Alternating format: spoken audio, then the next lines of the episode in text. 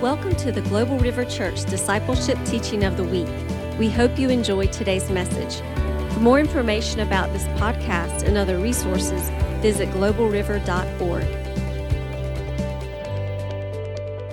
Here's, here's what I desire would happen in the next eight weeks that you would come eight Wednesday nights. We're going to dig deep into the first um, the, tonight will be some foundational stuff because if you don't understand foundationally your identity in Christ, um, then you can get all wound up in the power push against the darkness. And that's, that's not it. It's just one of the things we deal with. In the ministry manual, if you will stay, we're going to take attendance.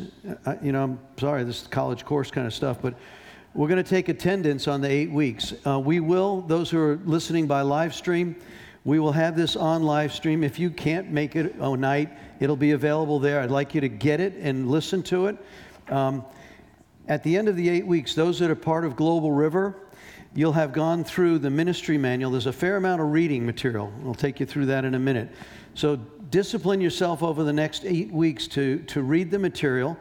Uh, biblically, you'll see why that's foundational. We're going to walk through what is the protocol for someone who ministers to the kingdom people.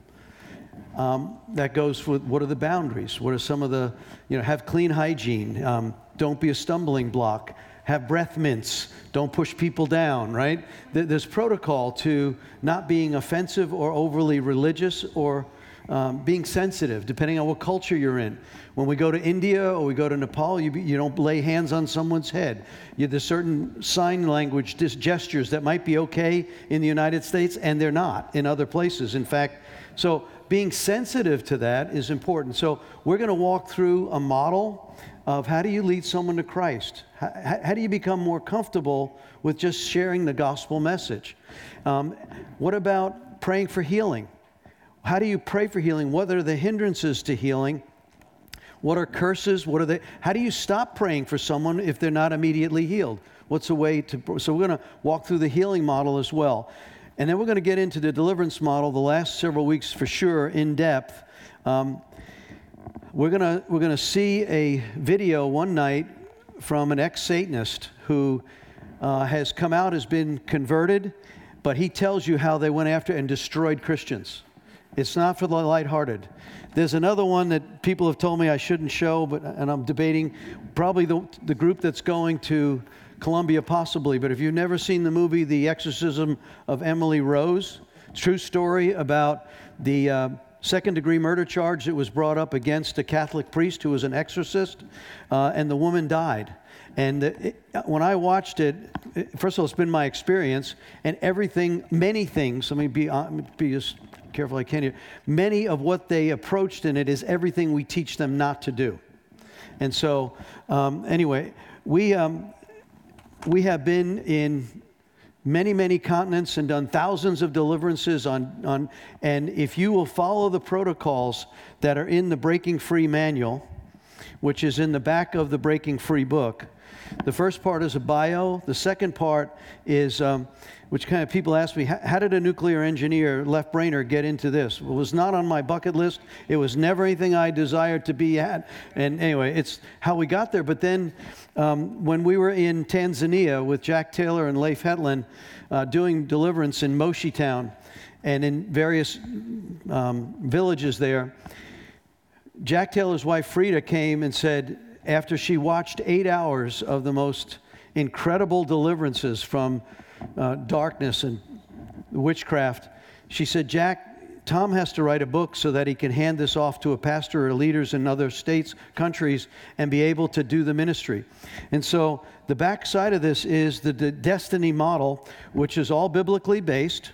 Um, if you will follow the destiny model, by the way, if you're in our congregation, you will follow the destiny model uh, because our insurance company requires you to be one, trained like we're going to do, and secondly, is the protocol that we use. And if you follow that, you won't get hurt, and the people you're ministering won't get hurt, and better yet, they'll get set free. And so we do ministry every week from other people come in from all other states. We had a team here today ministering, people that come in, pastors, leaders, and individuals come in every Monday, Tuesday. Um, so My desire is that over the next eight Wednesday nights, you'll just follow along with us. You'll do the reading material. You will become more um, comfortable in the process. I want to do some breakouts at the end, but at the end of the eight weeks, you're down the training side of becoming a ministry team person for our church, our congregation, which you must do anyway if you're going to go on any mission trips with us or you're going to be part of our ministry team that prays here or in House of Mercy or on the street, our outreaches. The, it, it doesn't release you to be a ministry team member. The next part of that, if you'll look at um, this handout for a minute, is there are, we're not going to go through all of it tonight, I'll cursory go over some of it, but there's a, on page um, where it says ministry agreement, which is on page 13. Um, the ministry agreement sheet is really you ministering with, let's say that you're going to volunteer in the children's ministry or you're going to volunteer um, in our House of Mercy ministry, worship arts. Um, you will look at this and say, I want to meet with the ministry leader that's over that ministry, and there'll be an interview process of what's your lifestyle like? We don't just put anybody up on stage to be able to minister. If you, that's for your own protection. If you have open doors in ministry and you start to minister, you can set yourself up to get really hurt spiritually. And um, so we want to have you it be an, do an interview process, and then all of those that are going to be part of the ministry team will have your own individual prayer ministry, which is a session about four or five hours that's spent with some of our trained team members and we do those typically on Monday or Tuesday. Work that out. Um, that the assumption there is that everybody comes through life and you have baggage. I don't care who you are, you got baggage. You have generational baggage that comes in from Exodus 20, verse 5. It says, The sins of the father shall visit to the third and fourth generation. So, what was your grandparents doing 300 years ago? Were they involved in Freemasonry? Did they go through the curses that they brought down on their family? If you're, free, if you're involved in any form of Freemasonry, you might want to read Barbara Casada's book, Unto Death. It'll curl your hair for you. Um, there's some other aspects of prayer ministry that deals with the sin patterns that we've been in, involved in, the unforgiveness. And the assumption there is we all have baggage, and let's get unpacked so that we're free we walk through the sanctification process. And so I often get asked the question well, can a, can a Christian be oppressed, tormented? Is there any Christians that haven't been some form of oppression? Right? Now, does that mean you're possessed? No. We'll go through that in, in more. If you haven't signed in, please, please do that. Um, okay, so, so trying to be clear, the, the next eight Wednesday nights, try, do your best to get here at 6.30. We'll do a short amount of worship, and we're going to get right into the teaching.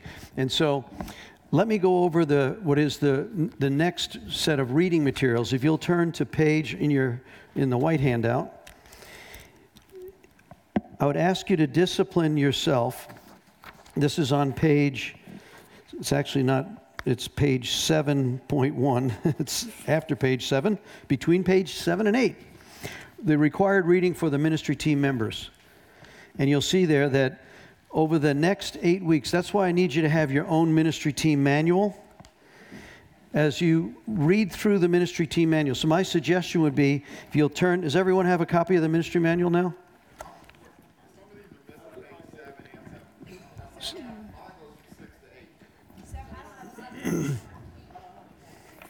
what? Okay. Right after page seven, it says, before page eight, it says required reading. Oh, no.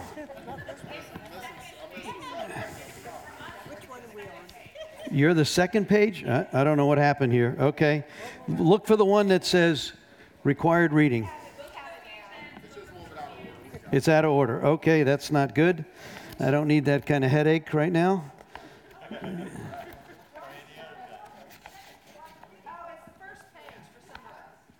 First page, eight page, all right, whatever. The one that says required reading. Everyone there? Oh, okay. I rebuke you, Satan, in the name of Jesus. All right. Um, you'll notice that the everyone should have a copy of the ministry manual. Um, this is the one that's fifteen dollars. You know, over the next eight weeks. I'd like you to take, if you turn and open that, you'll notice that one of the first required reading thing is the ministry manual. It's broken down into modules. And so if you open up the first page of the ministry manual, you will see, second page of the ministry manual says, uh, Ministry Team Training Manual, Table of Contents, and it goes to the introduction. So I would like you to read through the first five modules by next week that sounds like a lot, but it's not. It's, it's an introduction, it's expectations of protocol, it's some prayer guidelines about lifestyle. You're going to want to know this anyway, you most likely do. Um, and then it goes through the salvation model. And this is getting you comfortable scripturally with some scriptures you can use. Now, I realize some of you are skilled in this already. Um, so, you got the old fashioned one. You don't want. The, so we don't have any more manuals? Didn't I just make eight million? Yeah, there's over in my office. Would you go get them? I didn't think we were going to have this large a crowd here. Mom, you got you got a notebook. You you you're okay. Okay. Um, so read through the salvation model next week, right? And then we'll pick up from there. You'll notice right after that goes into the biblical basis of healing and deliverance, which is module six. Then we go into the healing model which is module seven. Then we get into words of knowledge, some of the specific skills and gifts that are given by the Holy Spirit. And at the end, we end with uh, deliverance and then prophecy. So now, if you look at your reading list there, you'll see. So during the next eight weeks, you're going to read through the ministry manual. Take notes right in the margin. Get your red pen out. Um, be disciplined. Ask yourself questions with the Holy Spirit as you go down. Set yourself in a place. Um, I happened today, I was in the bank. And, um, you know, it's one of those things, always be ready. I'm in the bank and I was making a wire transfer and all blah, blah, blah, blah, blah. And uh, this young um, representative in the bank, he says, So what do you do? I said, Well, I'm a pastor. He goes, Really? Um, how, did, how did that happen? And I said, Well, I was a nuclear engineer. He goes, What? Anyway, half an hour later, he's crying in his office, right? As I'm telling him testimonies of how I got saved and what God did and what we've been seeing in the, in the mission field. And he's like all teared up. And it's like, so put yourself in that place where, okay, let's say that I'm in the store or I'm at the fence line at my neighbor's house and all of a sudden the door opens. How do, like Doug would say, can we, how, how do I give, lead them down the Romans road, right? Um, there's some scriptures, right? Romans 10, 9, and 10. If I confess with my mouth the Lord Jesus Christ and believe in my heart that God raised him from the dead, you will be saved. For it is with confession that man. So those scriptures, like, how would I do it? You don't have to have fancy words but it needs to work for you. And so, um, place yourself in that. It's, it's a lot of reading material, I get it, but put yourself in the reality of that and then practice it. Practice it. You can practice it on a friend or a spouse. Hey, let me lead you to Christ right now. All right? Okay. And so the other one is if you've never read Breaking Free, man, you guys really cleaned us out here. That's awesome. I didn't never expect it.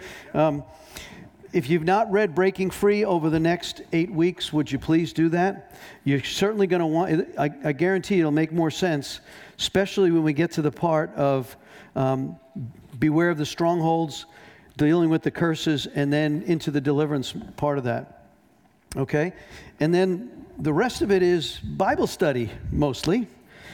If you look at week one, so add on top of your five miles read the five chapters, uh, the six chapters of the book of Ephesians, but read it like maybe a, one chapter a day or half a chapter a day, uh, and get to a place where um, you'll notice in the book of Ephesians and Philippians, Colossians, we get through a good portion of what I consider these really power books. Um, okay. Is everybody tracking with me? You're like, good? Mom's, Mom, I'll help you. Okay, I'll, I'll, I'll help. I know where you live. Okay. Okay.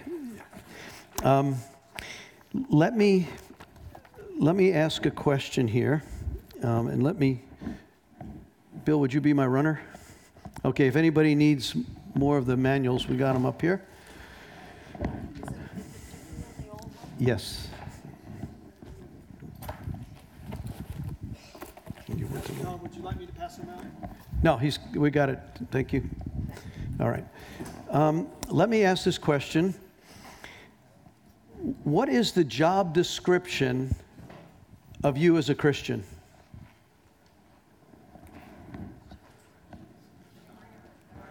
Let me hear it.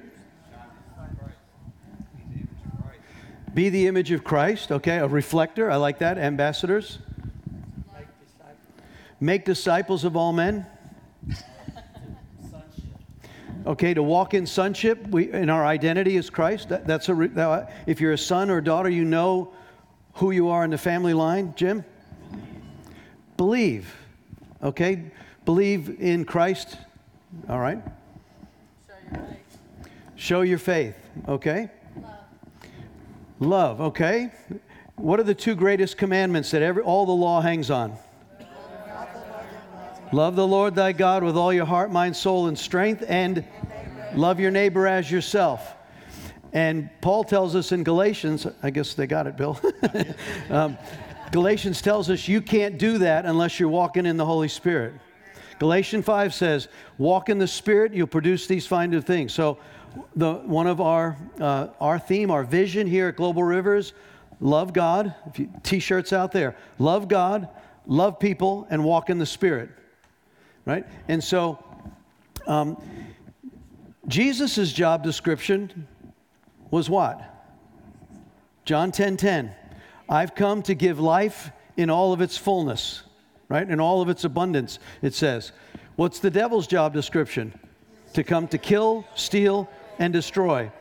So if you take three job descriptions, you're to love God, love people, and walk in the Spirit. Your job description. Do that by love, reflecting, believing. You can't do any of that without being those things. Those are, those are the outcomes of ones who love God and love people and walk in the Spirit. You will be a reflector, you will be a son, you'll have the right identity, and you will believe, right? So those job description of you as a Christian, but Jesus' job description said, I've come to give life in all of its fullness. And then the devil said, he can't, Jesus said, the devil's come, the thief has come to kill, steal, and destroy. So if you boil this down to where we are, this is a story, this amazing story is a story of love and war. It's simple for me. You know, as I was trained on nuclear submarines and attack to, to go to war, fight a nuclear war and win. Now that's just crazy. But anyway, that's so when you think about it, we have been, we're being trained to resist the devil. 1 John 3 8, Jesus is, is said, Jesus came to destroy the works of the devil. 1 John 3 8, right? Jesus came to destroy the works of the devil. John 14, he says this I'm the way, the truth, and the life. Then in verse 12, John 14 12, he says, Now, greater work shall you do because I go to the Father. Okay? You want to get even more specific on a job description? Make sure if you didn't bring a, a, Bible, you need to bring your Bible every week and write in it, all over it, right? Whenever, and start, as you start to read Ephesians and Galatians and Philippians, you need to write. I, am sorry, I'm old fashioned. Get a piece of paper, Bible, right? Um, and write in it, okay? Because it's, I'm telling you, it's amazing. Maybe you're better with the phone stuff than I am, but when I know it's in Philippians chapter 2, it's on the right side of the margin, right? I wrote myself notes there. I have Greek, I have, right? So I have a King James version on the left, and I have a New Living Translation on the right. And it's, so I have the, the, the word for word translation from King James 1600s, and I have the New Living Translation thought for thought. And I like to bounce between both. So let's turn specifically that if you are a believer in this house tonight, then one of your jobs descriptions in the Great Commission is in Mark 16. So turn with me in Mark 16.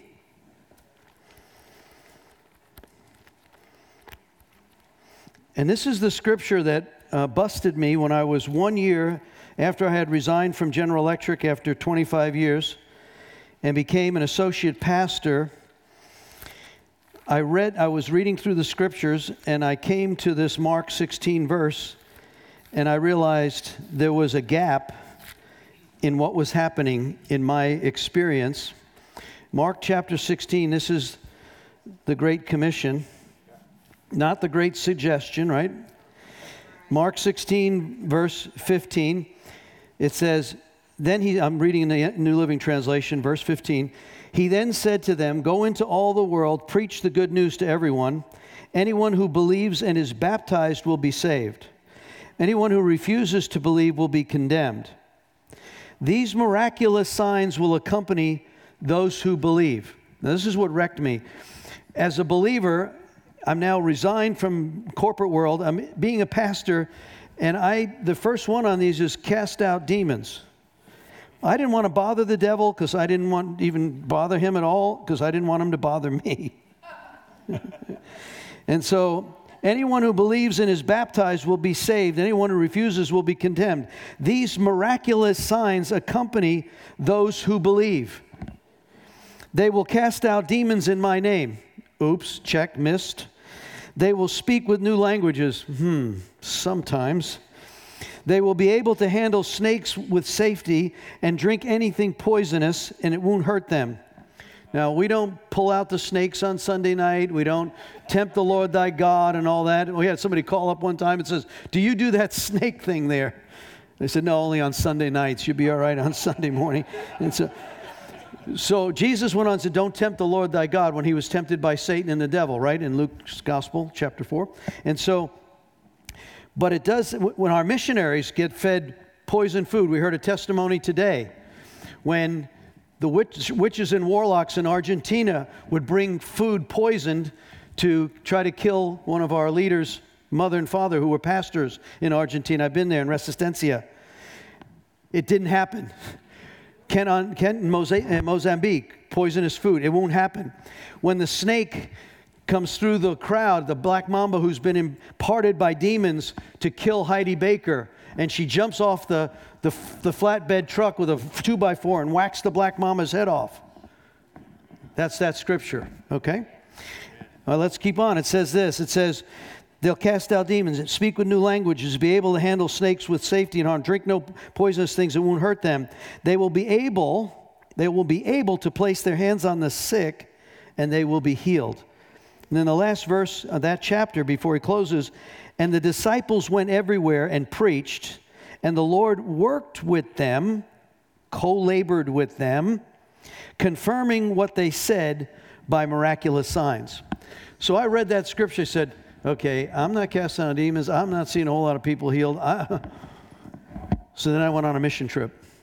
And that's, you'll hear some of the rest of that story. So I want us to see that your responsibility is to be part of the love story and the war story. That's your responsibility. Your job description as a believer is to have signs following. Your wake needs to have something behind it because on that day that you stand before Him to give an account, this will be in, Ma- in Ma- Mark, uh, Matthew 25, you've been given certain talents. One had one, one had three, one five. Doesn't matter how many, but you will give an account on that day. All right? So, this idea of sitting back and letting well, God tell me what He needs me to know, that's not the way this is. Okay. Um, foundationally, let's go back to your white handout. I'm going to really run through this fast. Um, this is, I, I, appreciate you reading it because if you don't understand the foundations, when we get to the part of doing deliverances or exorcisms, you will not understand your true identity. And so, I, the first part of is, is our statement of faith. What do you believe? What is your belief? See that where it says foundations, what we believe? And so, let's just take one. The first, we believe there's one living God, eternally existent, three persons the Father, Son, and the Holy Spirit. Then it goes through, if, if you've been in Christendom for any length of time, you will understand that these are the foundations but it also talks about judgment, it talks about heaven, it talks about what will come at the end. The Apostles' Creed, turn to the next page. I have there the Lord's Prayer and the Apostles' Creed. We don't cover this a whole lot uh, in many places anymore, but the Apostles' Creed is a, is a summary of the belief statements universally. When they say the universal church, they're not talking about the Unitarian church. They're talking about the church of Jesus Christ worldwide, all the different denominations, the body parts that Paul talks about in uh, 1 Corinthians 12. The, the body of Christ is made up of many parts. One's an eye, one's a leg, one's this, right? And so if you're an eye, be an eye. If you're a hand, be a hand, right? Don't try to be something you're not. But it, that's the, the universal church one, and he's coming back for a spotless bride, right? Revelation 19, he's going to come back. All right, the next pages, seven, are breakdowns of that specific um, belief system, right? Eternally existing, the virgin birth, the Holy Spirit is sent, and how you're empowered.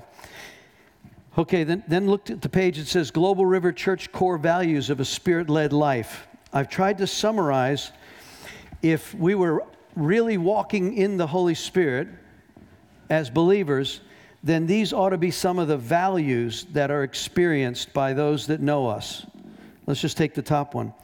God wants to speak to us more than we want to listen. After all, how can a person named the Word of God not want to speak? Right? The core value here creates an expectation that we need to hear Him at any moment. When He says, do this, we do this, right? And so, um, let's turn down to the second from the bottom. It says, We're a special, holy, and royal people. This core value trains us to value ourselves and others as precious possessions of God, for whom He has sacrificed His Son. It's a culture of honor. Right?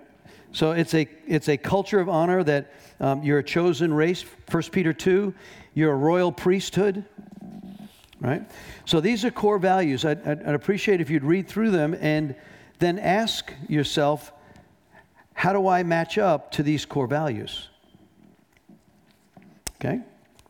Um, let's see, let's turn to the next page.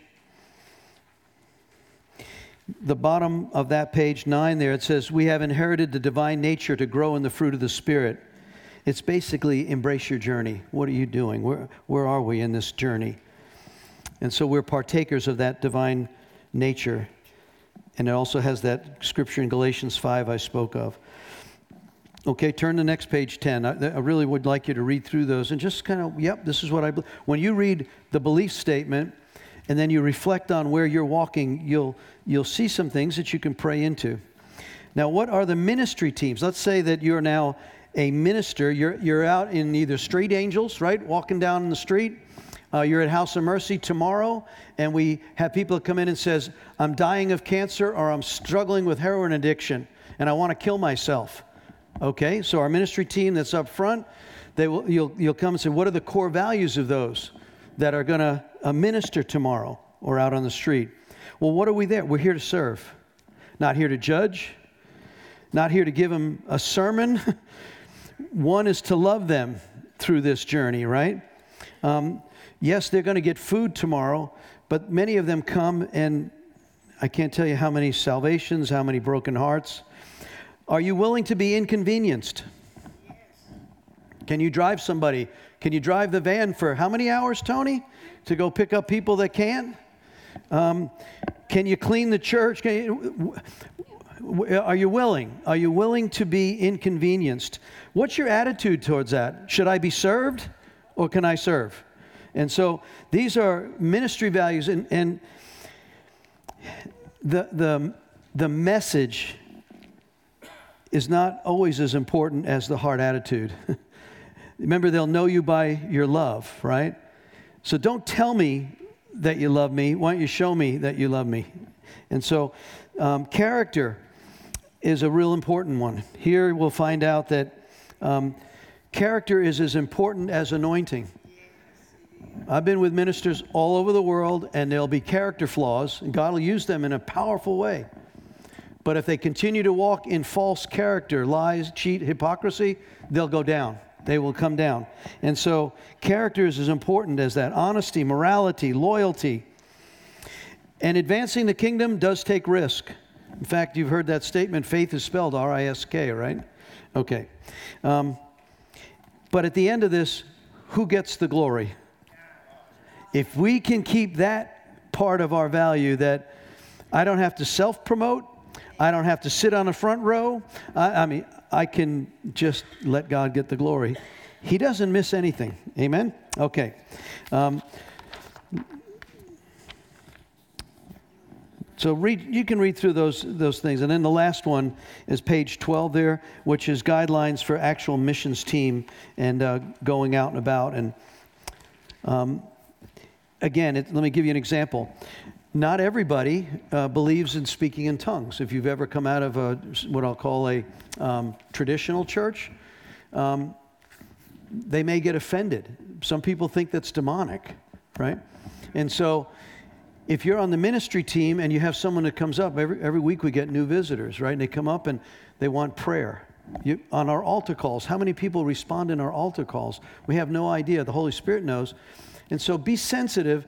Um, you don't have to, you know, start speaking in tongues if you're not sure. You could ask them, "Do you mind if I? I, I want to ask the Holy Spirit what to do right now."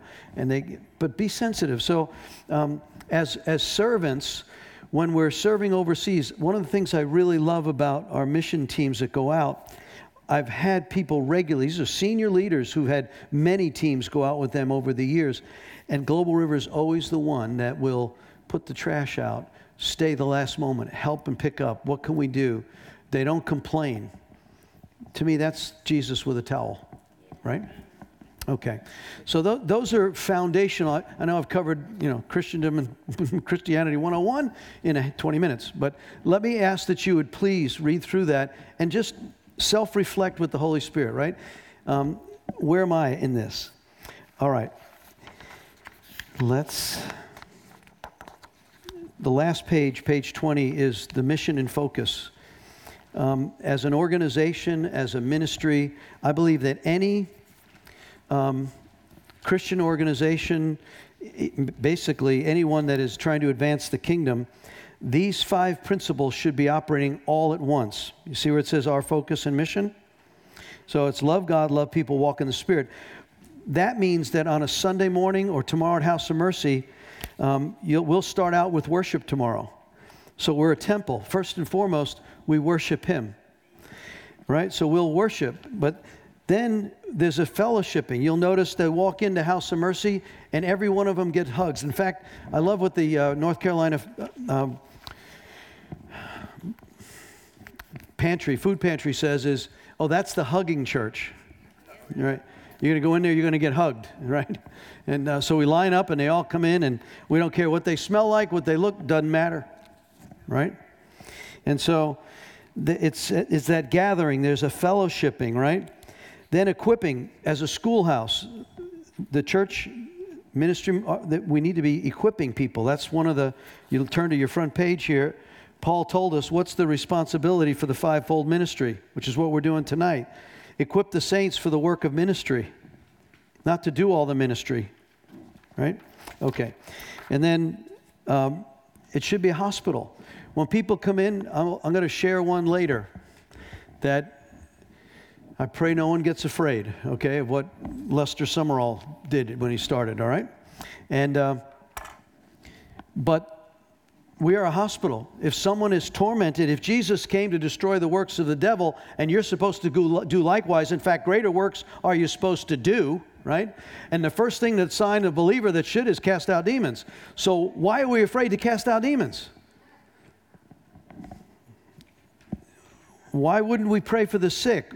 those who are suicidal, those who are tormented. The church needs to be a hospital. We're preparing for the coronavirus stuff. We're praying Psalm 91 protection. It's not coming. But if it does, we're buying the stuff. If people can't get out to the grocery stores and they need food, we need to deliver. If we need to go disinfect, okay, let's make preparation. A wise man makes preparation. Okay. And then finally, we're an army.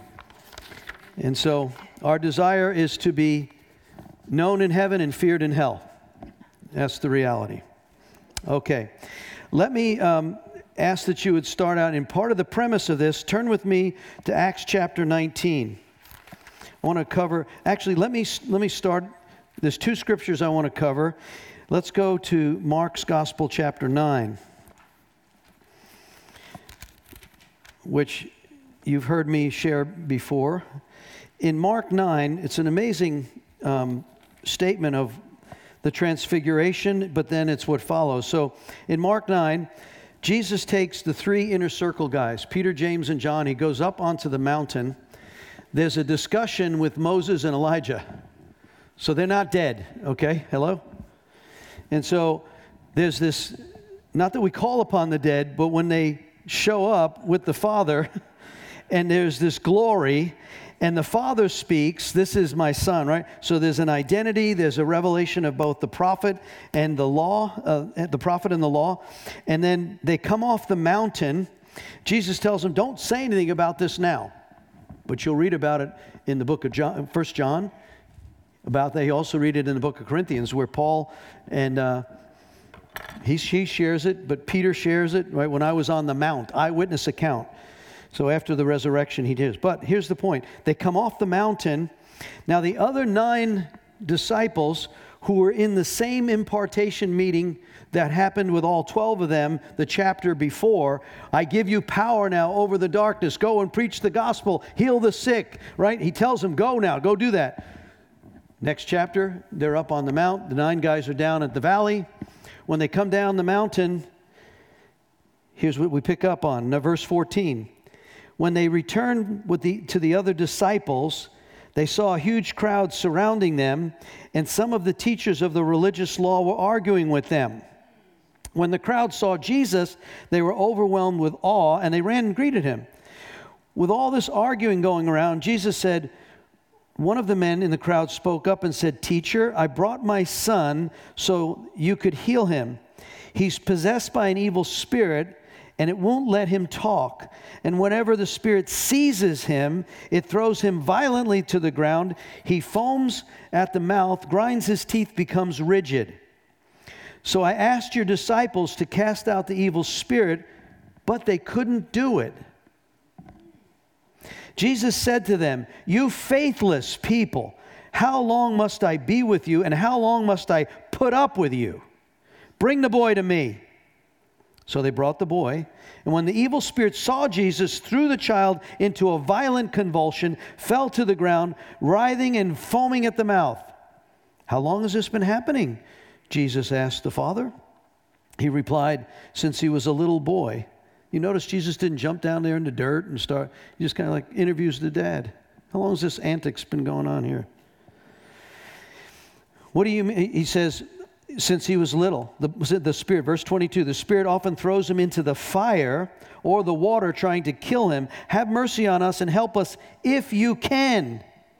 What do you mean, if I can? Jesus asked. Anything's possible if a person believes. Father instantly cried out, Well, I, I do believe, but can you help me overcome my unbelief?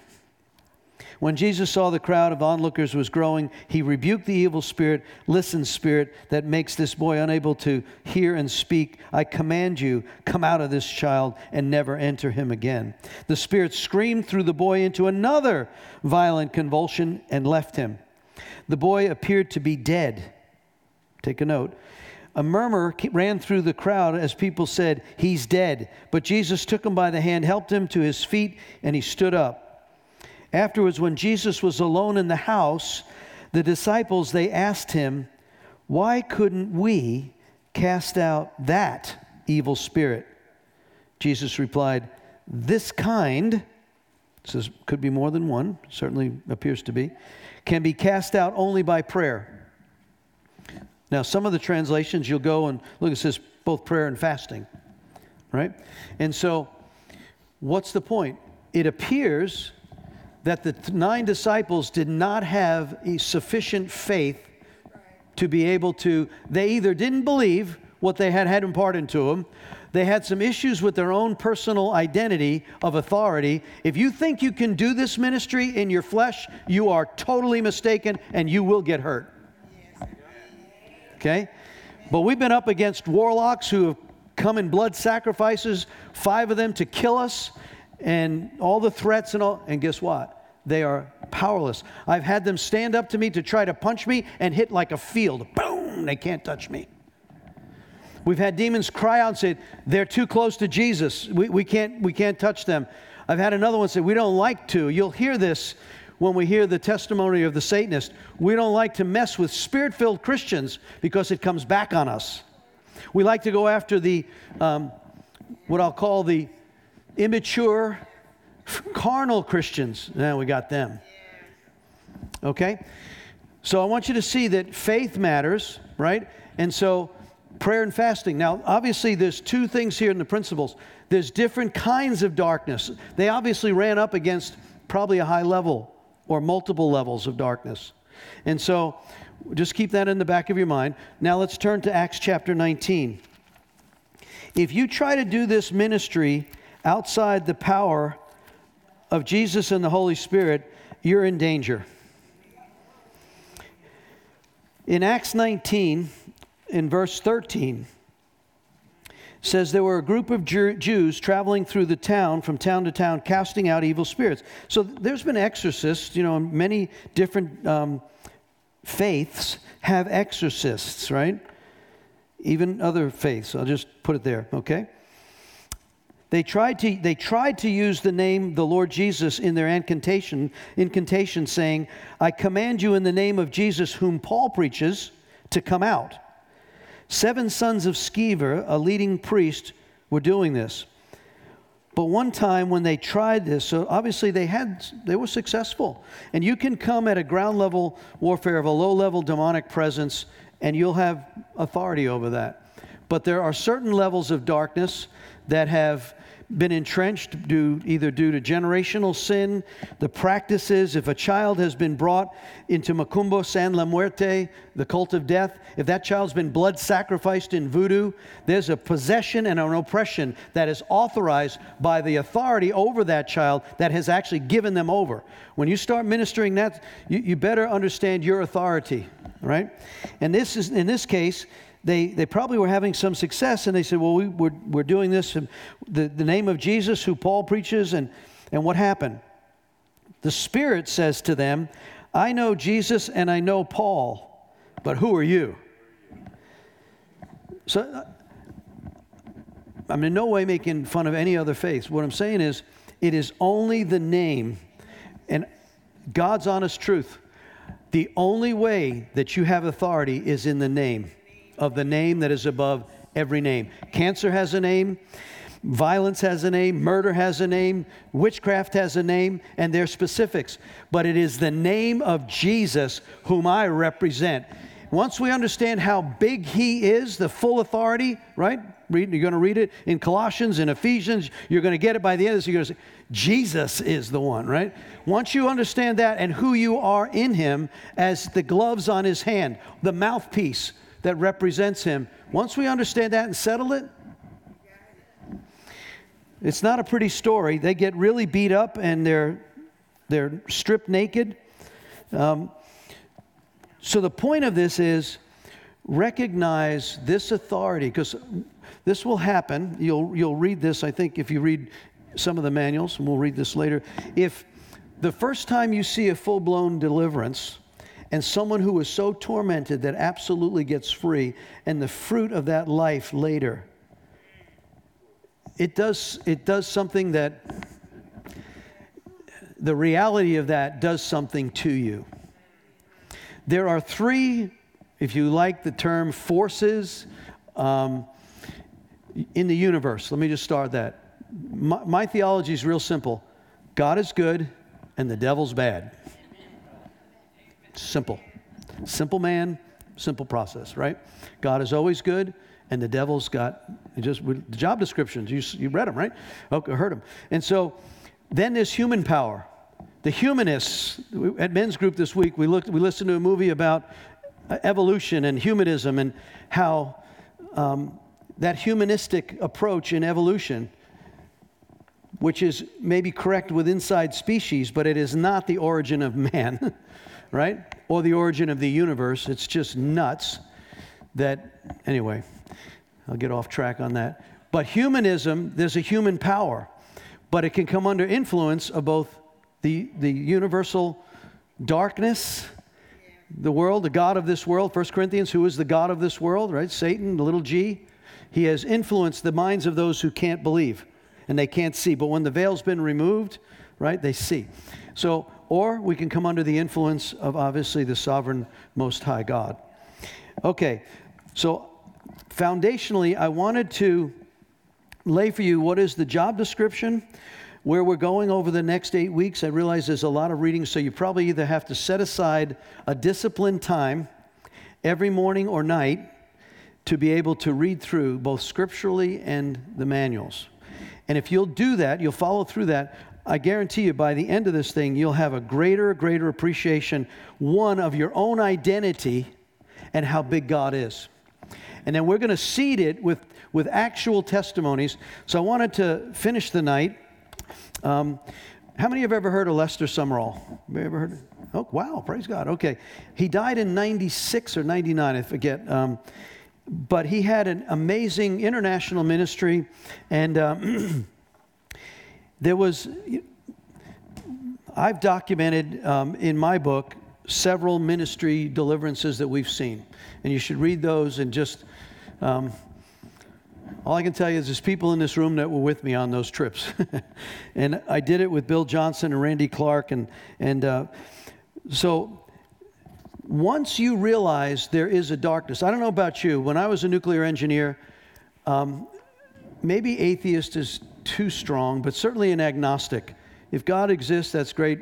I pray, you know, please bless me, bless me, but that was about as far as I went.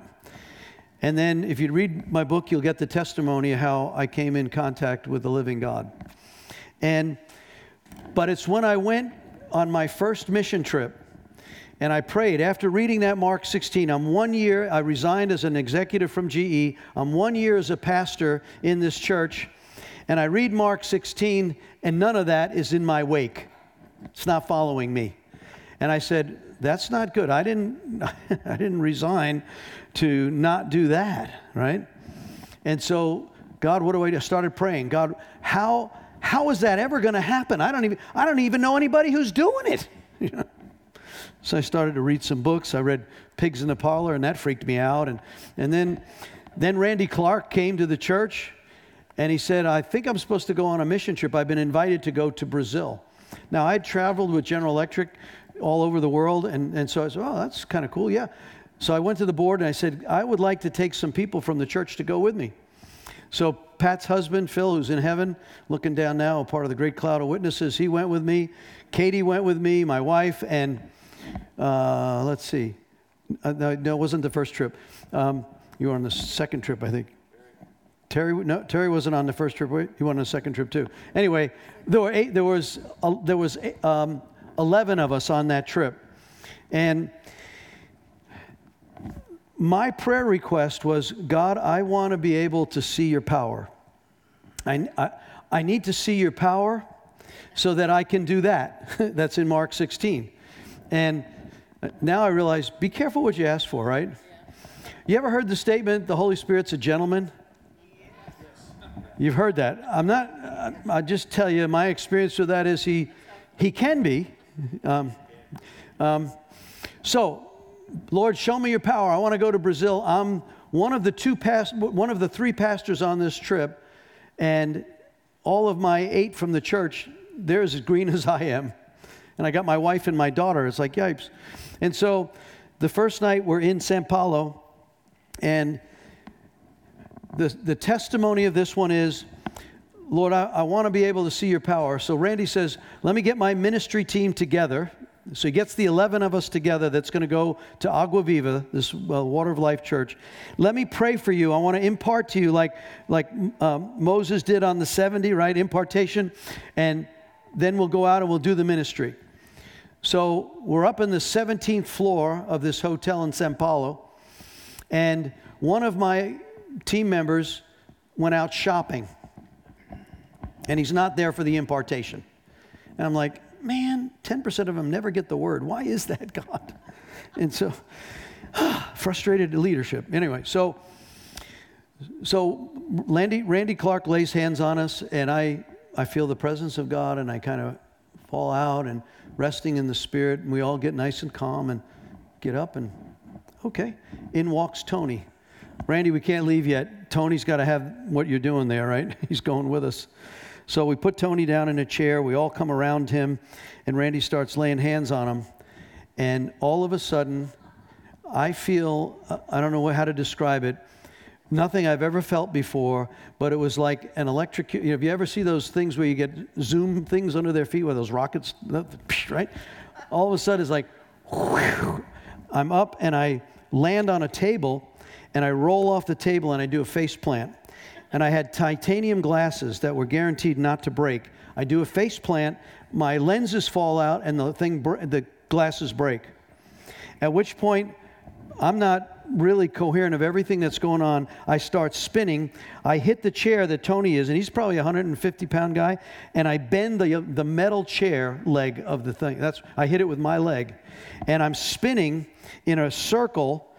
I don't even know. And all I know is I've got rug burns here, rug burns there. I got rug burns, and the nurse, uh, her name was uh, Marie Wilson, she's with us, and she goes, I believe the pastor's having a grand mal seizure.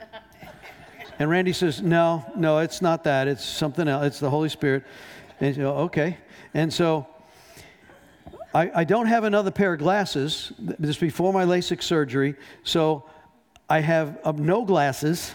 I can't see. I'm hurting.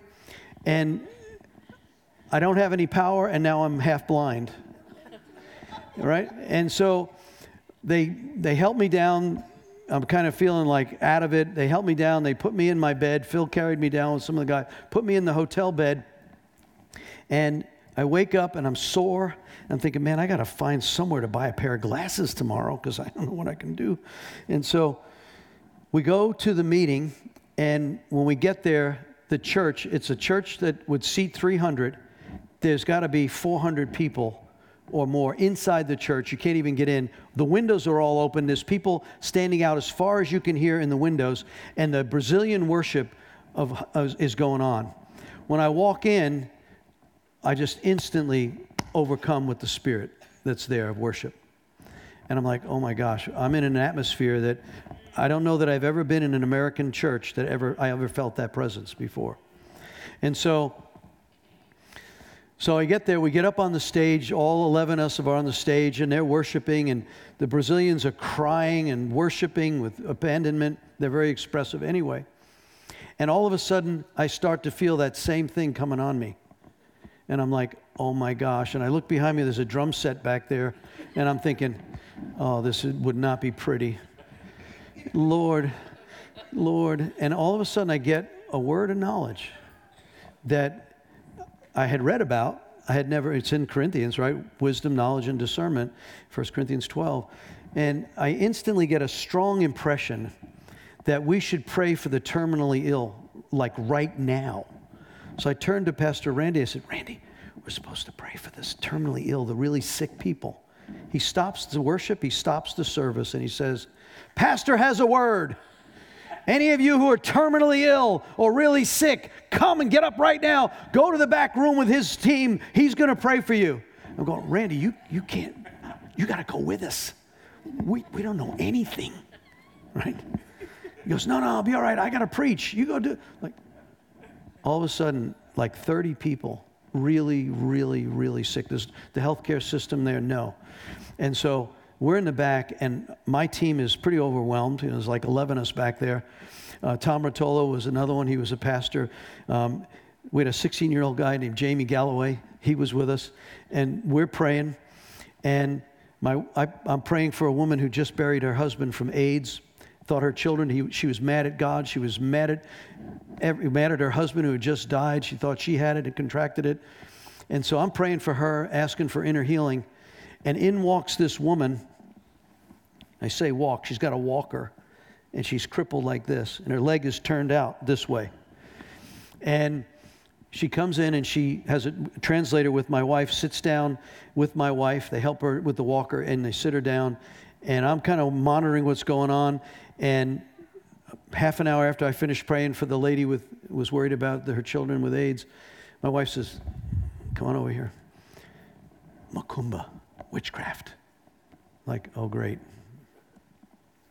So we interview her name. Her name was Priscilla. We interview her through the translator and find out when she was one years old, her father made fun of the next door neighbor's child who was crippled. That neighbor went to a Macumba witch and paid the witch to curse Priscilla's family for the indiscretion he had. At one years old, Priscilla became crippled, spirit of infirmity, empowered by witchcraft.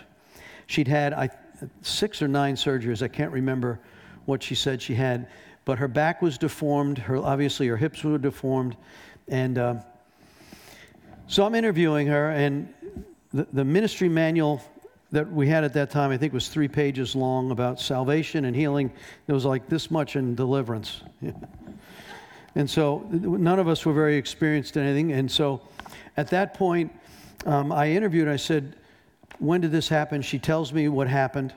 And I said, Okay, will you be willing to forgive the witch, forgive your father, um, forgive all the people in your, in your school that made fun of you growing up? All the things rejection, fear, disappointment, embarrassment, humiliation. I'm thinking all the things that I had read in the pigs in the parlor. There's spiritual entities that are behind it. If you struggle with rejection, it could be a spirit of rejection. Find out where it came from. Does it follow through your family line? These are all parts of the things we'll teach and, and understand. And so she does all that. One, I confirmed, are you a believer in Christ? Yes, I am. Are you willing to forgive? Yes, I am. We went through it discipline by discipline. Um, are you willing to forgive the anger, resentment, bitterness that's down in your soul against them? Because it says in Matthew, if you'll forgive, you'll be forgiven. If you refuse to forgive, you will not be forgiven. Hello? And so it's not a matter of what you feel like, it's a matter of what you will will to do. And so she does all that. And I said, okay, um, in the name of Jesus. I now speak to the spirit of witchcraft, Macumba. You're going to come out of this girl. And all of a sudden it's, the whole team in the room goes. And I'm trying to look cool, but I'm not cool. And they bring a trash can over, and in the next, I don't know, time went wild. I'm casting out every spirit I can think of, spirit of rejection in Jesus' name. And if you've ever saw that crazy movie. I'm not recommending it, The Exorcist. It's that. And so there's all this demonstrative stuff going on. We finish that. I don't know of any other, I'm going through the registry of spirits in my head in pigs. And, and I, she looks up at me and she turns to my wife through the translator and says, I want to walk. And my wife said, She wants to walk. I said, Okay. And so she, I, we became her walker. I got one arm, my wife got one arm. And as she started to make the movements, you heard the bones crack, and her, bo- her bones in her back straightened, and her hips and everything, and her foot aligned. And she's standing there, no longer crippled. Just then, as that happens, her husband with their one year old child walks in the room. I didn't even know she had a child. She was frightened that her child was going to have this generational curse placed upon them. Just then, the husband sees his wife standing there. He breaks out in tears and crying. And about that moment, Phil's husband, um, uh, Pat's husband, Phil, he's there, and, he's, and all of a sudden, the, the faith level in the room, because they saw all the drama and they were nervous like me. What is all this drama? We don't usually see a lot of this in our Western churches. And so, but all of a sudden, the faith level in the room just went out the roof as she's standing there. And Phil, I love Phil's power. He was a faith man. A woman who was in the corner who came, and I'm not exaggerating, she had a goiter on the side of her neck the size of a softball. Phil went over, he says, In the name of Jesus, go! And it fell right off, gone, disappeared. And I, by that time, everyone was in a place of Jesus is in the house. He's in the house. Blind eyes opened that night. Uh, it, uh, it was just wild, wild.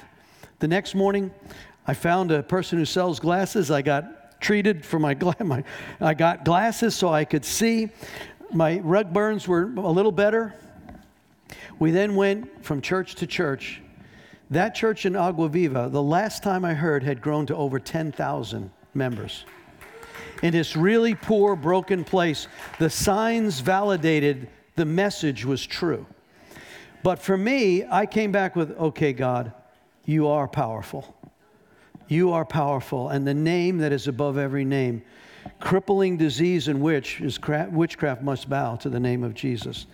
All right, let me read you this story. This is a little um, graphic, but I believe it. First of all, you can check these out if you would like.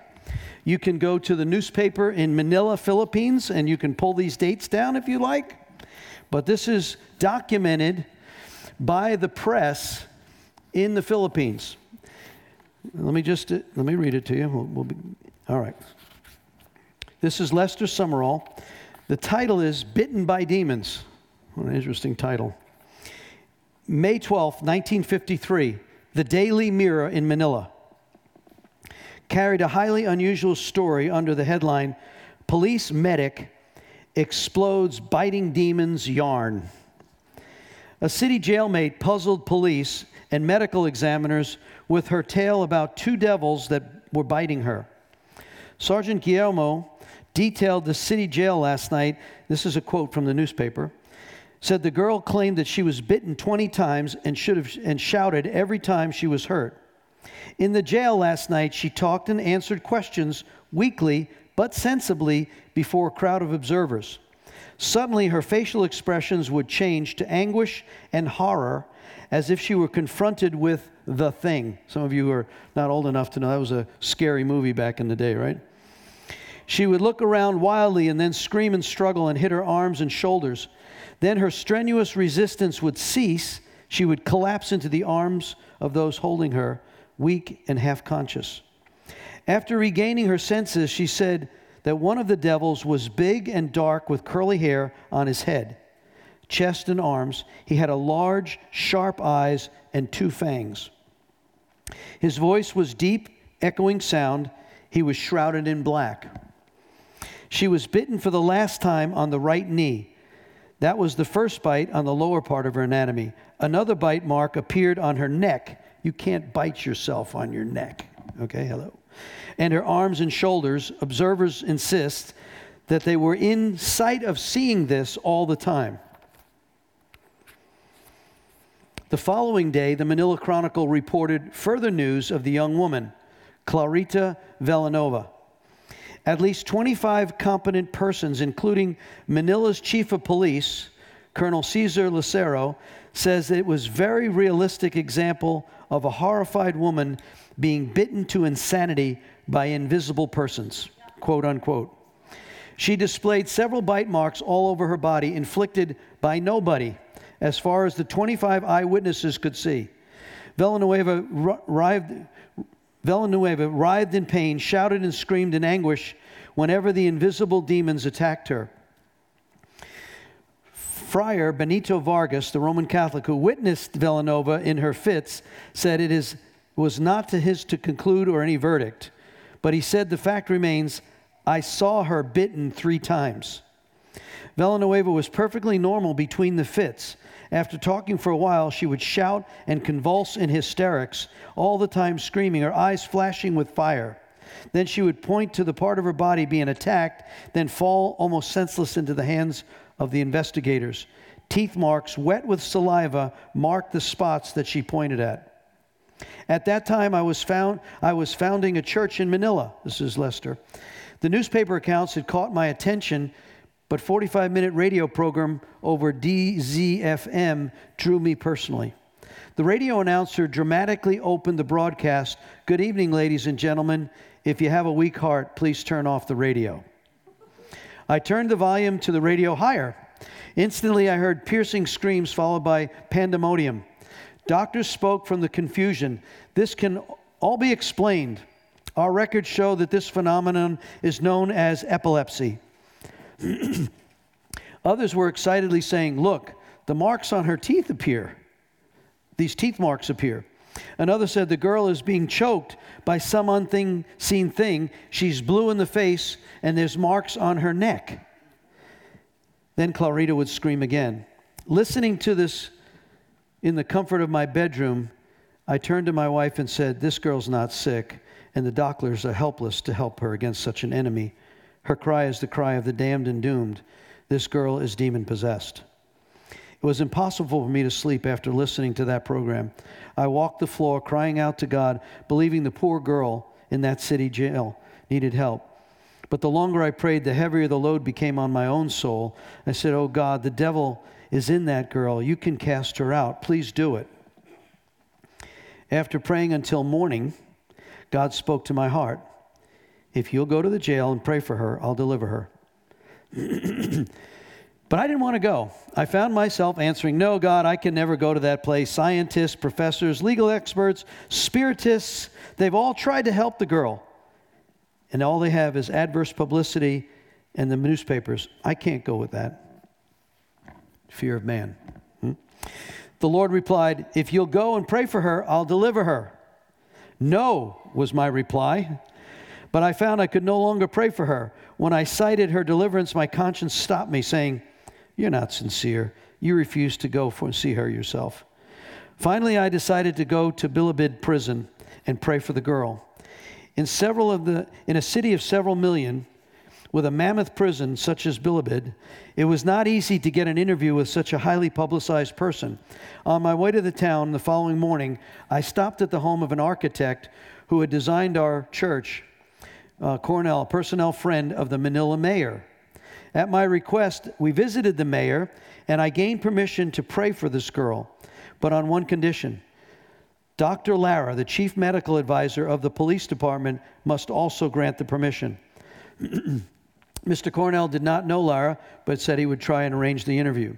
I arrived at the prison and I walked into the morgue and I saw Dr. Lara. The surrounding was eerie. A corpse laid over here in the and there were body parts and it was just eerie. Sitting on a bench in the drab place Dr. Lara told us about himself. He was a professor, the head of pathology, legal medicine in Manila, Central University professional lecturer, legal medicine, the University of Santon, Santon Tomas. In this 38 years of medical practice, he had performed more than 8,000 autopsies and had never accepted the theory of a non material force existing in the universe about ready to see something. Dr. Lara had not intended to be drawn into the the, the affair. On May 12th, upon entering the office of his medical assistant, his first assistant, a young woman prisoner, noticing the reddish, human like bite impressions on her arms, both physicians believed Clar- Clarita had bitten herself. Considering her abnormal, they agreed to recommend her for treatment at the National Psychotic Hospital. The following day, however, at the insistence of visitors who wanted to know Dr. Lara's medical opinion, he had her brought to the medical examiner's office in the police department. A class of interns were present, also the doctor, and Clarita was unconscious when they carried her in. Here's the quote from the newspaper. And her arms were lifted up and they would fall to her side without resistance. Pointed to needles and pins, which we touched her skin with, no response. After several minutes in this condition, Clarita began to come out of the state uh, and, and, and trance. Meanwhile, I was like Sherlock Holmes as a detective, he said, equipped with my magnifying glass and unbelieving mind about this biting phenomenon. I scrutinized carefully the exposed parts of her body arms, hands, neck and whether they had been biting impressions or not. She was still weak in her entire body and she couldn't stand up. One of my assistants a cadaver technician, wow, that's great, Alfonso by name, helped me carry her to the bed. And in that state of partial trance, excuse me, Alfonso got hold of her body, deposited her on the prepared bed, placing both hands over her and holding her arms backwards. At that very moment, the girl came out of the semi trance, loudly screamed repeatedly, Agra, Agra, screaming in pain in her native language. I saw uh, with my unbelieving eyes clear marks or impressions of human like teeth both on the upper and lower jaws, her jaw. Was still moist, being from the bitten part of the dorsal aspects of the left hand, mostly from the front of an incisory teeth. I could not explain it. How did these bite marks happen? her hands were being held over her head. The place where the bite impressions occurred, or the dorsal left hand, is the very place my assistant, Alfonso, was holding. I knew she couldn't bite herself. There wasn't, she didn't have a single tooth with that kind of mark. They'd all been extracted. And I'm aware I did not bite her myself. Not finding any explanation explainable insofar as any human experience in my medical training is concerned, I kept my mouth shut, but not my mind. She kept screaming, became bluish in the face, choked. There was this reddish whelps on her neck. I asked who was causing her to suffer from these bites. She answered, A hairy human like fellow, very tall, with two sharp eyes, two sharp teeth, a long beard, looked like a Hindu hairy extremities on his chest, wearing a black garment with little whitish piece on the black, resembling a hood. His feet were three times the size of normal feet. The other fellow was very small, one or about two, three feet tall, allegedly also black, hairy, and ugly. The bat filling Filipino girl changed Dr. Lara's philosophy on life. He turned to me and said, Reverend, I'm humble enough to admit that I'm a frightened man. I realized that my first objective was to convince Dr. Lara that I knew what I was doing and I knew how to help this girl. So I began slowly. There are only three powers in the universe, I told him. There's a positive power, the power of the Creator, the benevolent God, the human power, which is on earth, and the negative power, the sinister power that comes from the devil. These powers are real and they're evident around us. Now, do you think Clarita is acting under God's power? No, he said. Then do you feel that in, this is an experience with humans that she's acting as a human? No, he said. Then there's only one power left, I told him, and that's demon power. Dr. Exclaimed, explained that that broad experience as a medical, he had not prepared him to encounter such things. I continued, Dr. Lara, if there's a negative force in the universe over which the positive force has no control, then why doesn't our universe fall apart? If there's an evil which is not the right, then how can this not be corrected by the most powerful? If the girl has a demon power in her, Jesus Christ can deliver her from that power. I turned to the gospel and I read, As these signs shall follow them that believe. Mark 16. Dr. Lara then said to me, I believe, but who will help us? I thought spiritual assistance was out of the question. The Roman Catholic chaplain, he refused. The, Philippine, the Philippines, he refused. Um, all refused to pray for her. I told him I would be glad to go and pray for her if the girl would permit it. I would be welcome, I would welcome the chance, but please give her no medication and let no other groups be permitted to pray for her or offer assistance before I get there. If Jesus heals her, he must have all the glory. He agreed, and an appointment was set up. I fasted the rest of the day in time and prayer reading the word. He then shows up at the hospital. Says, as he entered the place, at first I felt my greatest battle would be with all the spectators that were in the room. Most of them had already seen the teeth bites and observed the failure of the doctors, psychiatrists, and the mediums and the psychic spiritists. But they had never heard prayer from a, for the diseased and demon possessed from a believer. Steel bars covered the windows. There was a primitive Catholic altar to the side in this dreary room, a wooden bunk. After all had gathered in the chapel, Dr. Lara had Clarita brought in, observed her, and as soon as she walked by all the people, when she got to me, she turned at me and glared and says, I don't like you. that was the first words the devil spoke through her lips to me. The demons used her lips to constantly curse me, to curse God, to curse the blood of Christ. And this was done in her English in English. She doesn't speak English. I had to converse with her through the interpreter because she didn't speak English. I had her sit on the wooden bench and I, when I turned to Clarita and I said, I have come here to deliver you from the power of these devils in the name of Jesus, the Son of God. Suddenly she went into a fit of rage, screaming, No, no, they will kill me. Her body became rigid, became unconscious. The hand baffled that this had baffled the doctors when they had tried to analyze her case, but had dealt with the devils before and understood some of their antics. Taking hold of her head in both hands, I cried, Come out of her, you evil and wicked spirit of hell. Come out in the name of Jesus. Immediately, she began to rage again. This was the first time she had instantly come back out of the trance. See, that's a tactic they use. With tears flowing down her cheeks, begged me to stop, leave. How terrible at this moment. I was shocked because I saw teeth marks and severe, some of them blood vessels cracking through the skin.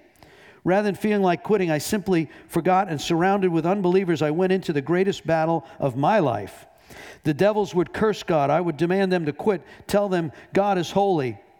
Then they would curse the blood of Jesus. I rebuked them, reminding them that their master and every evil power will be under the blood of Jesus. They cursed me in the vilest language. They declared, declared that they would never leave. It seemed that the powers of darkness and the powers of the righteous were in a deadly conflict. It was just the mouthpiece of righteousness. Clarita was the mouthpiece of the devil. Undoubtedly, the noise could be heard in the prison. Finally, it seemed that the girl was relieved. The devils refused to talk to me or even bite her. Some of them present thought she was delivered, but I knew better. He said, Doctor, he told Dr. Lara, I need to go home and fast, and I'll come back again tomorrow. That day, I spent the entire day fasting, praying. I could feel God's presence hovering over me, urging me not to be afraid. However, I almost felt defeated because the evening newspapers said the thing, quote, the thing defies the pastor. But God kept urging me to return. That night, Reverend Arthur Alberg and Reverend Robert McAlister visited my home, and they offered to go with me tomorrow to stand between me and the crowd that were getting too close. Upon arrival in the prison, Clarita had not been bitten since our prayer, but I knew she wasn't delivered through her lips as soon as she saw me, Go away, go away, in English. Then I sat on the same chair in front of her and I spoke back the three feelings, back with thrilling feeling of authority. No, I'm not going away, but you are. The girl will be delivered today. Then I requested every person present to kneel. They were there. Everyone, police officers, doctors, newspapermen, professionals, everybody got on their knees. The battle began. The devils realized it was their last struggle. They cursed, held on to their victim, begging permission to stay. They cursed her, not res- but for not responding. But it was different this day. The additional time of fasting and prayer made a difference. I felt release, and I knew that they had left. The demon looked departed. Clarita looked up, and she smiled. I looked around, and I said, "Let's all sing." Oh, the blood of Jesus. Oh, the blood of Jesus that washes as white as snow. Everyone joined in. Then the girl said, Well, where did they go? Out the window. The devils disappeared, but the girl screamed, and then suddenly she said, They're returning. Speaking in English through her lips, they replied, She's unclean, and we have a right to live in her. I answered them, Mary Magdalene was unclean, but Jesus will make her clean. Therefore, I command you now, depart. Jesus will make her clean. They had no power to resist, they left. As I ministered to Clarita, I explained to her what had happened, that she needed to pray for forgiveness and salvation. As we were preparing, she did. She prayed. Then I told her the same thing. They're going to try to come back, but you have to stand against them. Again, I demanded the next day they came back. She then fought against them. I taught her how to pray, pleading the blood of Jesus against them. Now, here's the rest of the story. As I was leaving, I told Clarita, after I'm gone, they will try to come back again. You just keep saying, in Jesus' name, they've got to go, and that they have to obey you. We asked the newspapermen to write down the morning events, and I asked them, please don't report this. They said, we have to. We have to report it. So they did. The devils did return and attack Clarita, and a strange thing happened. When she called on the name of Jesus, they left. But as they left, the doctors saw clenched in her hands was long black coarse hair. Dr. Lara took that, take, took that hair, put it in an envelope, put it in a guarded place under a microscope. He found that this hair was not part of any human body. The doctor had no answers for this mystery. How is an invisible being, presumably a devil, have lost hair by a visible being pulling it out? This phenomenon we must leave unanswered at the present. May 28th, the headline of the Manila Chronicle read, Victim of the Thing says torture has disappeared. Quote, The thing is dead. This every believer can now proclaim that Clarita Villanueva claimed yesterday that the thing has finally been exorcised. Clarita told the deliverance from her attackers as she pleaded the mercy before her judge, who was to have tried her for vagrancy and prostitution. The girl said her prayers, and an American minister, Dr. Lester Sumrall, who purposely visited her to purge the devil, did it. And on Friday, May 22nd, the minister prayed for her in the city jail, and the thing has never come back. Judge Alameda Lopez placed Clarita, Clarita in the Institution for Wayward Girls for observation. I went to visit her, Dr. Sumrall said, twice and found her overjoyed at our coming. She rushed out. She said that she had feared she would never see us again. She hurried to bring us chairs and sat down and talked to us at length. She did not seem to be the same girl who I had seen in the prison, no longer tormented by devils, no more screaming, no more torment. This was a perfectly normal Filipino girl who recovered from the nightmare of demon possession. Let the enemies of the cross say what they will. Christ has conquered, and she who was bound is no longer bound. She is free. The following facts are indisputable and unassailable. Clarita was bitten and choked by unseen adversaries. Her case could not be solved by medical or psychological science. She was delivered by the simple power of Christ and Him alone. The glory and the praise for this miracle unreservedly goes to God and the Lord Jesus Christ.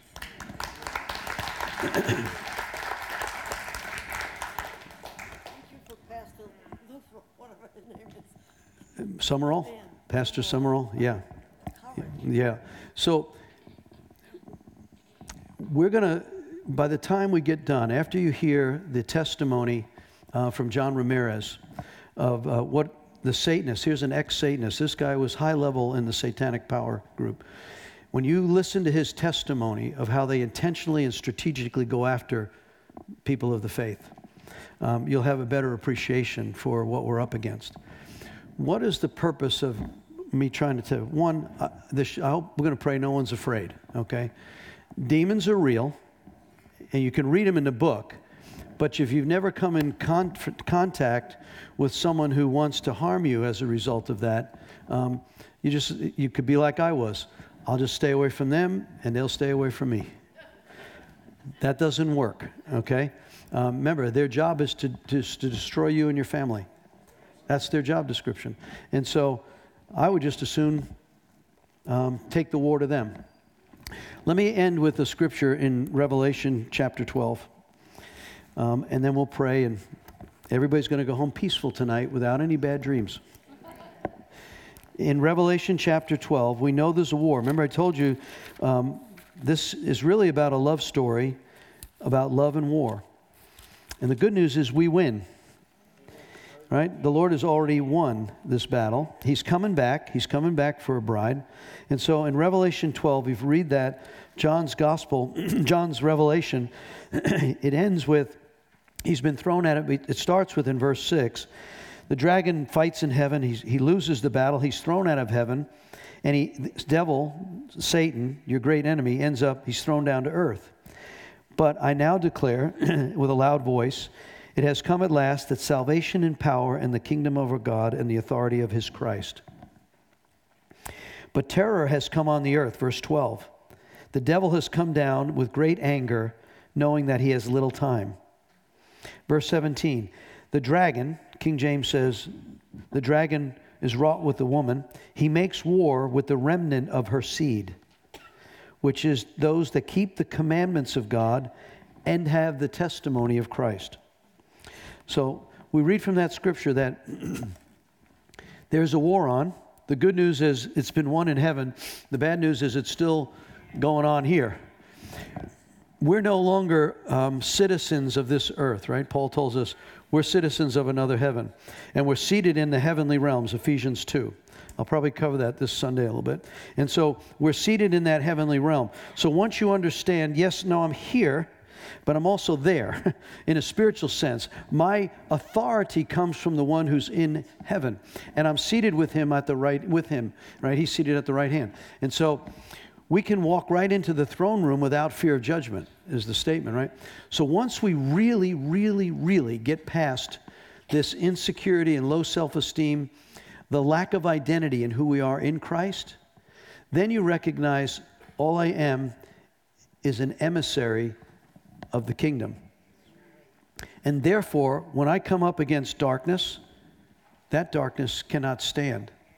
Now, we have to be wise. We, we, we need to know timing and strategy. Obviously, there was a strategic plan. Let me pray and fast. Let me go get the medical examiner.